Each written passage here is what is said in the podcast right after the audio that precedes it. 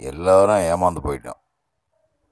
கிட்டத்தட்ட முப்பத்தி ஓராந்தேதி முடியும் இந்த லாக்டவுன் நினச்சி ஏகப்பட்ட கற்பனை கோட்டைகளை கட்டி அதையெல்லாம் எட்டி உதச்சிட்டார் எடப்பாடி பழனிசாமி அந்த வகையில் மூன்று நான்கு மாவட்டங்கள் மட்டும்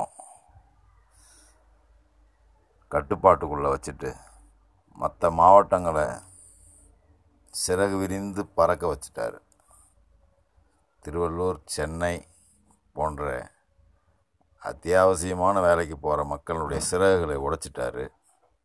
ஆனாலும் கூட கட்டுப்பாட்டுக்குள்ள கொரோனா இல்லையே என்பது ஒரு வருத்தமான தகவலாக இருந்தாலும் இந்த ஊரடங்கினால் அந்த கொரோனாவை கட்டுப்படுத்திவிட முடியுமா என்ற கேள்வி நமக்கெல்லாம் எழுந்தாலும் மருத்துவர்களால் மட்டுமே சாத்தியமாகக்கூடிய ஒரு மருத்துவ உலகின் அதிசயமான கொரோனாவை அதன் கோரப்புடியிலிருந்து காப்பாற்ற வேண்டும் மக்களை என்ற எண்ணத்தோடு ஊரடங்கை நீட்டித்திருக்கின்ற மாண்புமிகு முதலமைச்சர் எடப்பாடி பழனிசாமி வாழ்த்தத்தான் வேண்டும். மொத்தத்தில் சென்னை போன்ற பெருநகரங்களிலே வசிக்கக்கூடிய மக்கள் சொல்லன்னா துயரங்களையும் சோகங்களையும் துக்கங்களையும் இன்னல்களையும் கொரோனாவை விட கொடுமையான வேதனைகளையும் கொரோனாவே மேல் என்ற நிலைக்கு வறுமையின் நிலையில் வறுமையின் பிடியில் சிக்கி தவிக்கக்கூடிய நிலைக்கு அதல பாதாளத்தில் தள்ளப்பட்டிருக்கின்றார்கள் பொதுஜனமாகிய மக்கள் என்றுதான் சொல்ல வேண்டும். அந்த வகையில் கொடுக்கின்ற நிவாரண உதவிகள் கூட எல்லோருக்கும் சென்று அடைந்ததா என்று சொன்னால் இல்லை என்றுதான் சொல்ல வேண்டும். அதை மறுமுறை ஆய்வு செய்வாரா முதல்வர் என்றுதான் எண்ண தோன்றுகிறது.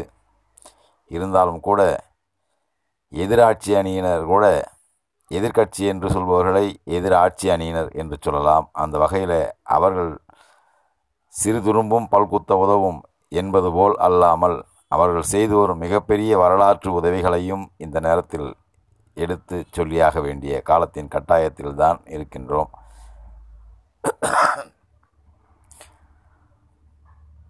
இந்த தருணத்தில் ஆளும் கட்சி செய்கின்ற உதவிகள் ஆளும் கட்சியாளர்களால் வழங்கப்பட்டு ஆளும் கட்சியாளர்களுக்கே கிடைக்கின்ற நிலைதான் இருக்கின்றது என்பதை மிகுந்த வருத்தத்தோடு தெரிவித்துக் கொள்ள வேண்டிய காலத்தின் கட்டாயம் இது.